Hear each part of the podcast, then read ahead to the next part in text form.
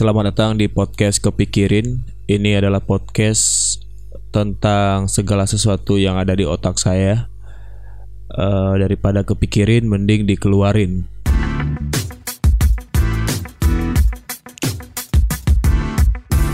Uh, syarat untuk terbang dari Padang ke Jakarta, pertama itu saya melakukan rapid test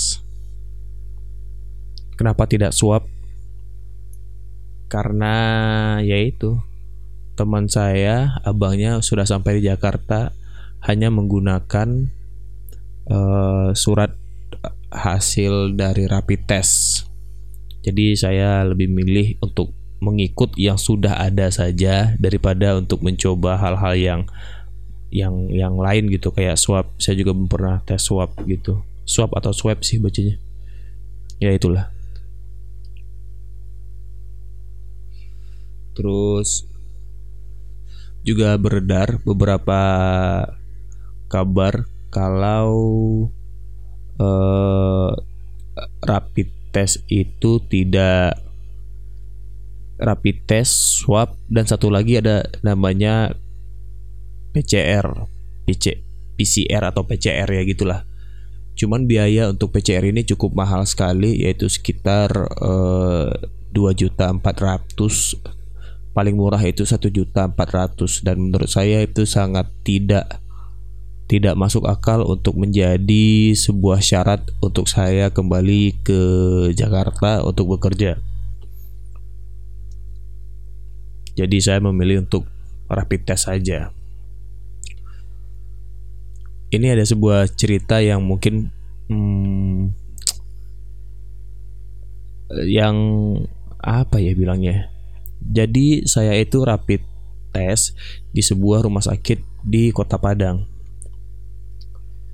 Saya ke sana itu hari Senin katanya eh, rapid test itu hanya berlaku tiga hari. Jadi rencananya saya rapid test hari eh, Senin sehingga saya bisa memesan tiket di hari Rabu gitu. Tapi saya belum belum pesan tiket karena saya butuh eh, butuh tahu dulu nih saya ini uh, aman atau tidak gitu.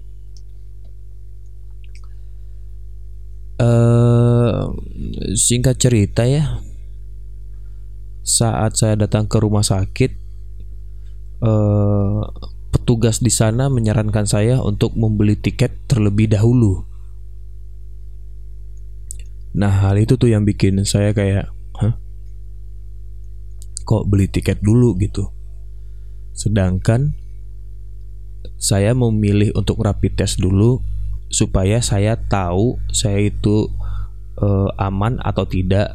Kalau kan sayang kalau misalnya saya, saya sudah beli tiket tapi pas rapid ternyata hasil saya positif. Nah, saya harus karantina lagi dong atau atau berobat atau gimana gitu nanti tapi si petugasnya itu menyuruh saya untuk pesan tiket dulu. Nah dari situ saya mulai mulai mikir nih karena saya juga juga juga mm, was-was juga kalau misalnya saya udah pesan tiket terus hasil rapidnya saya uh, positif berarti kan tiket saya juga termasuk uh, gagal maksudnya di diundur keberangkatannya dan untuk mengundur reschedule keberangkatan itu katanya itu nambah biaya lagi. Sedangkan tiket dari Padang Jakarta sudah cukup mahal juga. Jadi menurut saya alur yang paling benar itu adalah rapid test dulu sehingga kita mengetahui hasilnya. Baru kita pesan tiket tapi si petugas itu bilang eh, nggak usah e, pesan tiket dulu. Karena takutnya e, masa berlaku e, rapid test ini cuma tiga hari. Nanti kalau misalnya saya pesan tiketnya nanti nanti atau saya rapid test dulu dan ternyata hasilnya negatif dan saya boleh berangkat dan hasilnya itu hanya berlaku tiga hari. Eh, taunya saya dapat tiket pesawat di hari keempat. Berarti kan uang untuk biaya rapid test itu uh, sia-sia gitu. Lumayan loh, sekitar ini untuk Anda yang belum tahu biaya rapid test itu sekitar 350.000 sampai dengan 400-an. Uh, nah, saat itu saya mulai bingung tuh. Saya saya pesan tiket dulu atau rapid test dulu, tapi si petugas menyarankan saya untuk pesan tiket dulu. Di situ ada perasaan-perasaan uh, positif positive thinking ya positive thinking maksudnya itu kayak kalau misalnya si petugas ini menyuruh saya untuk beli tiket dulu berarti kan secara tidak langsung nih secara pemikiran saya saya ini udah dipastikan uh, negatif corona. Nah si petugas itu tahu dari mana gitu maksudnya. Ini pikiran saya aja ya. Karena kalau misalnya saya pesan tiket terus dites ternyata hasilnya positif dia juga ribet juga kan. Nah saat itu saya juga kepikirin tuh berarti kayaknya si petugas ini yakin kalau semua hasilnya itu uh, negatif gitu. Saya juga penasaran apa kebijakan dari rumah sakit dan uh, maskapai penerbangan kalau semisalnya ada permasalahan seperti yang saya pikirkan itu. Kalau terjadi jadi ya rugi. Udah rapid test ngeluarin biaya 400an tiket juga di reschedule tambah biaya lagi. Dan kita belum tahu reschedule-nya itu sampai kapan kalau misalnya dalam waktu reschedule kita masih sakit positif ya nambah lagi dong biaya lagi. Ribet kan? Dan singkat cerita lagi nih. Singkat cerita lagi, saya akhirnya meyakinkan diri untuk pesan tiket di hari Rabu. Karena uh, rapid testnya kan niatnya dibikin hari Senin masih keburu tuh karena tutupnya itu rumah sakit sekitar jam 5 ya udah saya saya yakinkan diri pesan tiket di hari Rabu. Pesan tuh tiket di hari Rabu. Di hari Senin yang sama di hari itu juga hari Senin, saya kembali ke rumah sakit. Dan si petugas nanya gimana, udah beli tiket, udah.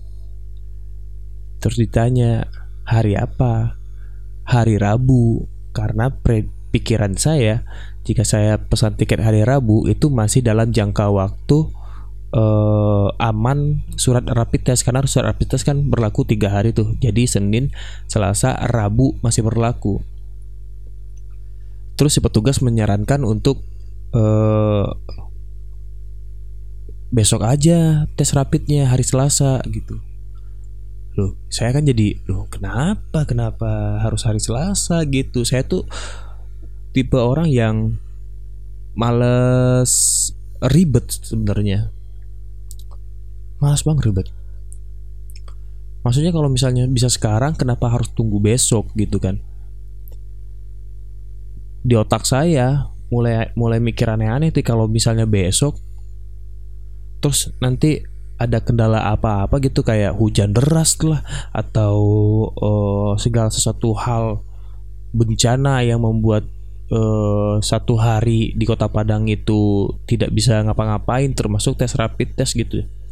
Saya jadi mikir-mikir ke sana ini gimana? Gitu. Apakah saya akan tes schedule pesawat gitu juga bingung juga. Tapi ada satu hal dari petugas itu yang cukup masuk akal. Waktu itu dia eh, bilang sebaiknya rapid testnya dibikin hari Selasa karena kita tidak tahu nih kalau maskapai kita ini bakal delay atau keberangkatannya diundur gitu. Bisa jadi besoknya hari Kamisnya saya bisa berangkat. Jadi kalau misalnya hari uh, di delay benar-benar di delay dari maskapai, otomatis surat rapid test saya itu tidak berlaku lagi gitu kan. Oh iya, saya juga hmm, benar juga. Tapi tetap dia si petugas menyarankan ya saya terserah uh, udahnya aja gitu. Dan pada akhirnya saya pun luluh. Ya udahlah besok aja. Semoga besok nggak ada kendala apa-apa gitu. Bisa rapid test. Masuk nih hari Selasa. Saya kembali datang ke rumah sakit itu. Dan bilang hari ini saya mau rapid test. Oh iya silakan. Nah di rapid test itu saya ngisi data biodata sesuai uh, eh, KTP isi formulir. Setelah itu bayar. Setelah itu diperiksa. Darah saya diambil dicolok itu pakai jarum. Tangan saya dicolok, dicolok pakai jarum. Keluar darah. Nah dari darah itu di, dikatanya dibawa ke laboratorium untuk diperiksa ya udah nunggu kan. Karena kebetulan katanya hari itu juga selesai. Keren sih rumah sakitnya keren. Dan waktu keluar hasilnya negatif. Sesuai dengan sesuai dengan pemikiran saya di hari Senin kemarin di waktu itu ya. Ini kalau kayak gini sistemnya harusnya udah fix negatif ini gitu. Ya udah akhirnya suratnya oke suratnya dapat. Aman tuh. Dan di hari Selasa itu saya juga uh, ngirim eh, bukan ngirim sih saya juga menerima surat keterangan bekerja di kantor saya di Jakarta. Karena katanya waktu itu harus ada kejelasan di Jakarta itu kerja atau gimana. Jadi saya meminta kantor saya untuk memberikan saya surat sehingga ada bukti kuat kalau saya itu memang bekerja di Jakarta. Lanjut nih, di hari Rabu saya ke bandara. Uh, saya mendapatkan berita kalau misalnya kita ke ke bandara itu kita harus sudah harus datang lebih awal. Jadi waktu itu keberangkatan saya jam 4 sore dan saya harus datang 4 jam sebelum keber keberangkatan. Jadi datangnya itu di bandara, sampainya di bandara itu saya jam 12 siang. Masih ada waktu 4 jam gitu. Di bandara kondisinya sangat sangat berbeda sekali dari bandara pada umumnya. Semua toko rata-rata tutup, hanya beberapa toko yang buka. Tempat makan tutup, hanya ya kayak roti atau eh, warung-warung uh, apa kayak Minangmar ini buat anda yang belum tahu ya ini sedikit berita. Di Padang itu tidak ada Indomaret atau Alfamart adanya Minangmart nggak tahu deh konsepnya sama banget tapi kenapa dibedain gitu? Ya udahlah. Kondisi bandara yang aneh sepi. Nah sampai di bandara itu di ada ini di pintu keberangkatan ada oh kayak meja-meja pemberhentian pos-pos gitu. Nah, pas nyampe sana saya langsung datang tuh. Saya langsung datang nanya petugasnya ternyata syaratnya saya harus mengisi formulir uh, lintas Sumatera. saya harus mengisi biodata diri saya di sebuah formulir uh, data sesuai KTP Terus juga saya disuruh untuk mendownload aplikasi EHAC EHAC. Nah, itu tuh. Saya saya bingung kenapa kenapa saya harus mendownload aplikasi ini. Saya juga nggak tahu sampai sekarang untuk apa. Dan mengisi biodata diri saya sesuai KTP kembali data saya dimasukkan ke sebuah aplikasi yang saya tidak tahu itu fungsinya apa. Download terus ngisi data dan akhirnya saya punya dua dua persyaratan. Eh tiga persyaratan. Eh bukan ya empat malahan. Empat persyaratan utama untuk bisa masuk ke bandara. Masuk ke dalam bandara. Pertama itu adalah surat rapid test. Yang kedua itu adalah surat keterangan saya bekerja. Yang ketiga itu adalah formulir yang saya dapatkan di bandara yang keempat, sebuah aplikasi ehak namanya. Bentar saya minum dulu.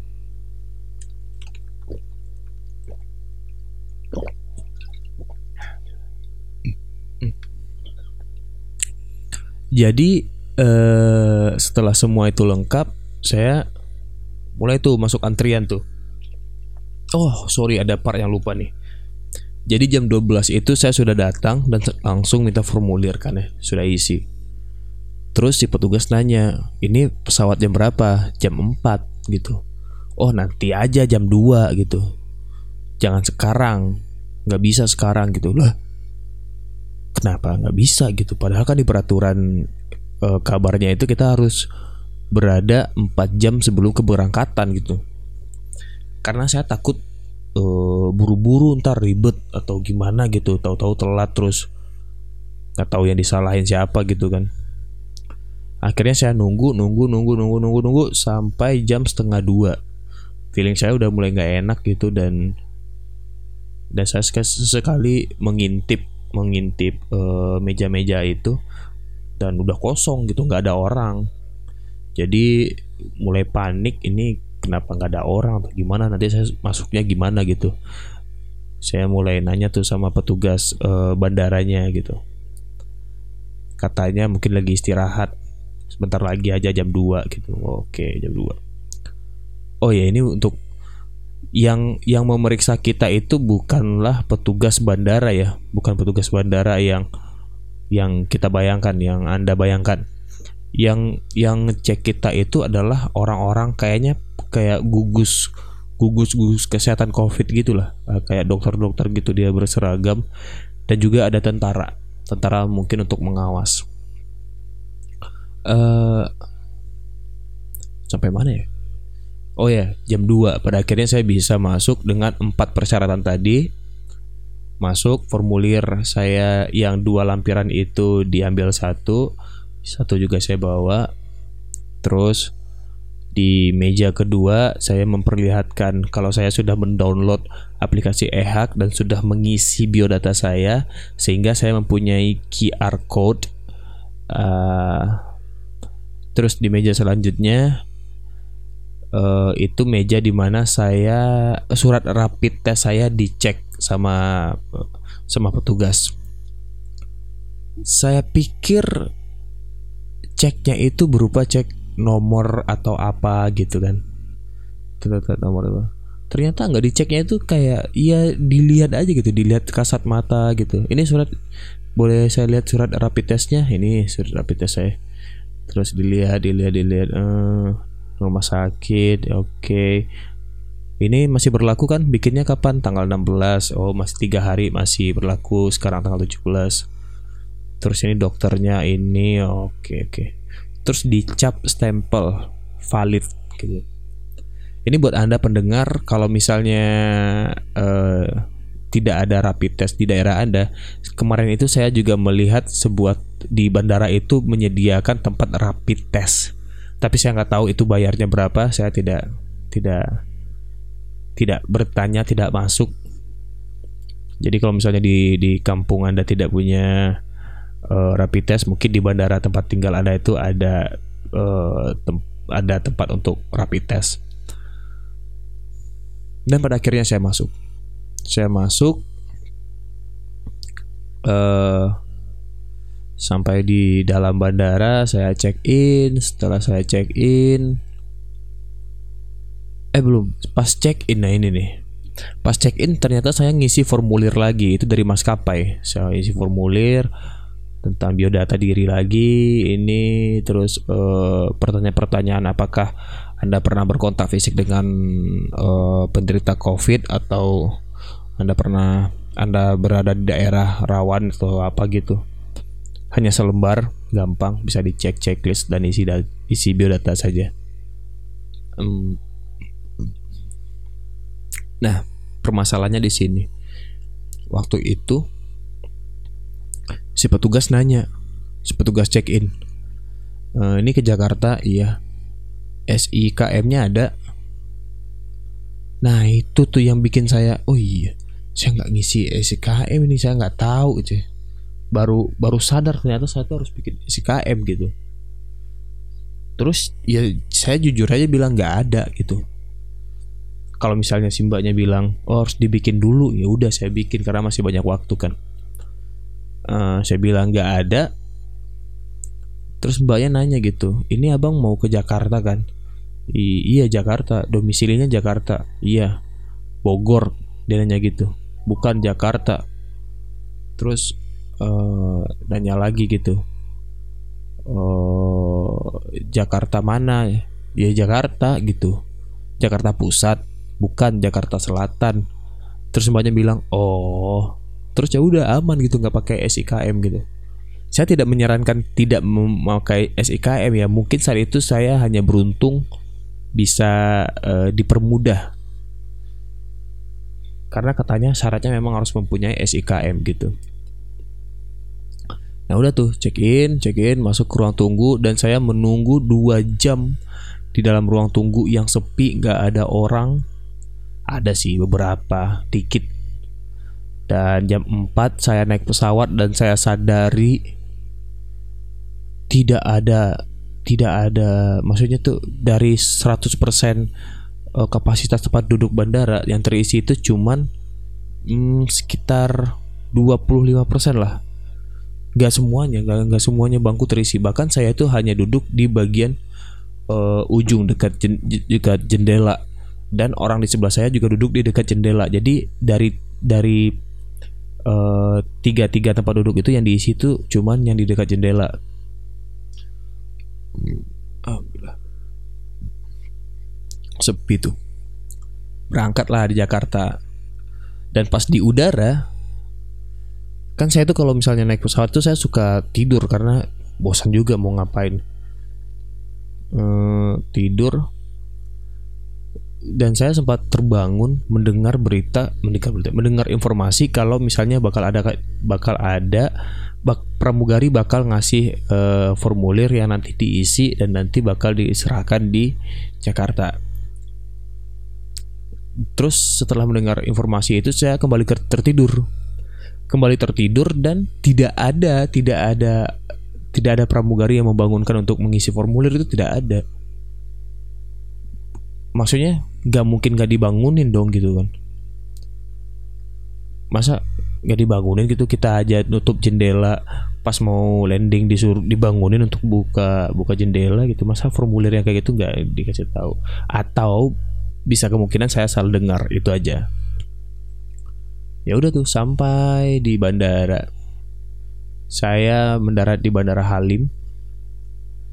Di bandara Halim ya seperti biasa ambil bagasi. Setelah ambil bagasi saya itu oh, masuk ke ini nih apa namanya ke antrian untuk memperlihatkan hasil uh, eh berkas memperlihatkan berkas-berkas yang saya bawa dari Padang yang dilihat itu adalah surat rapid test yang sudah dicap valid dan surat form lintas Sumatera tadi dan uh, aplikasi e-hak saya. Jadi dibuka barcode-nya dan di-scan sama orang sama orang sama petugas di sana. Dan setelah itu saya boleh kembali keluar. Kembali keluar. Saya boleh keluar bandara dan kondisi bandara di Halim juga sepi sekali, sangat sepi sekali. Bahkan saat itu saya belum makan, saya hanya makan roti ditemani pacar saya. Cuman roti, satu roti gitu. Sampai di di Halim jam jam 6 saya belum makan sampai di kos saya baru makan berpuasa 12 12 jam lebih gitu seharian tanpa prepare nah itulah itu proses saya berangkat dari uh, dari Padang menuju ke Jakarta gitu. Dari Jakarta di Jakarta saya saya naik naik gokar. Saya naik gokar. Oh ya, sekedar informasi ya mungkin beberapa bagi pendengar yang yang belum tahu nih uh, gokar itu tidak bisa dipesan masuk ke Bandara Halim. Jadi kita harus keluar dulu. Jadi waktu itu saya bawa barang-barang itu 18 kilo harus saya angkat keluar bandara dulu baru saya bisa masuk di Halim Perdana eh baru bisa pesan go gokar atau Gojek atau aplikasi yang kayak gitu loh. Kecuali Grab katanya Grab katanya kerjasama dengan dengan petugas kerja bekerja ah apa sih? Maksudnya Grab itu oh, diperbolehkan masuk Bandara Halim. Cuman harganya jauh berbeda jadi saya lebih milih untuk naik gokar saja. Hemat di perantauan. Di Jakarta saya melihat kondisi ya bisa dibilang seperti saat saya meninggalkannya masih rame. Cuma perbedaannya adalah makin banyak eh, masker-masker uh, yang yang yang terpandang gitu. Ada yang di mulut di dagu di jidat digantung-gantung kayaknya new normal yang dimaksud itu adalah kegiatan normal kita tapi kita pakai masker. Walaupun dulu beberapa orang di Jakarta tuh juga sudah memakai masker di dalam keseharian. Cuma sekarang ini kayak udah semua orang pakai masker gitu. Uh, ya begitulah sampai di Jakarta dan ya saya kembali Jakarta untuk mencari rezeki uh, bekerja untuk memenuhi kebutuhan hidup saya. Jadi ini adalah podcast kepikirin yang malah ngasih info. Jadi apa yang kepikirin? Yang kepikirin itu adalah hmm, kenapa surat rapid test itu cuman berlaku tiga hari? Apakah apakah di hari kedua, ketiga kita tidak bisa terinfeksi virus? Apakah uh, kenapa kita harus rapid test dulu sedangkan kita belum beli tiket?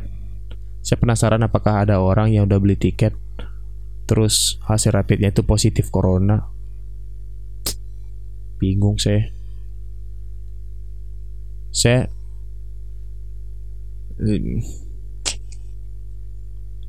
kondisi saat sekarang ini tuh kita sulit ya untuk bisa berpendapat.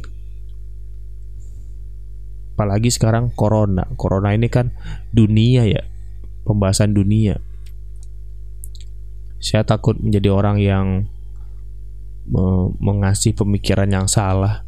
Tapi itu ada di otak saya gitu. Ya udahlah bilang aja. Saya takut semua ini hanya bisnis. Saya takut semua ini saya takut semua ini itu kayak kayak hal-hal ya kayak bisnis lah.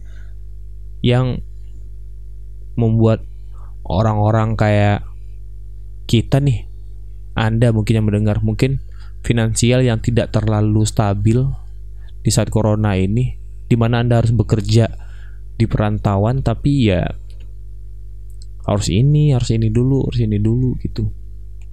Ya saya tidak menjala, saya tidak menyalahkan apa-apa di sini. Saya hanya hanya hanya kepikirin gitu jauh dari itu saya sejujurnya lebih berharap kehidupan kembali normal karena saya merasa rindu dengan sosialisasi yang sesungguhnya gitu. Bertemu dengan seperti biasanya tanpa harus membahas corona membahas uh, social distancing ini ini segala macam nggak tahu. Ya udahlah itu aja lah dulu kepikirinnya itu aja.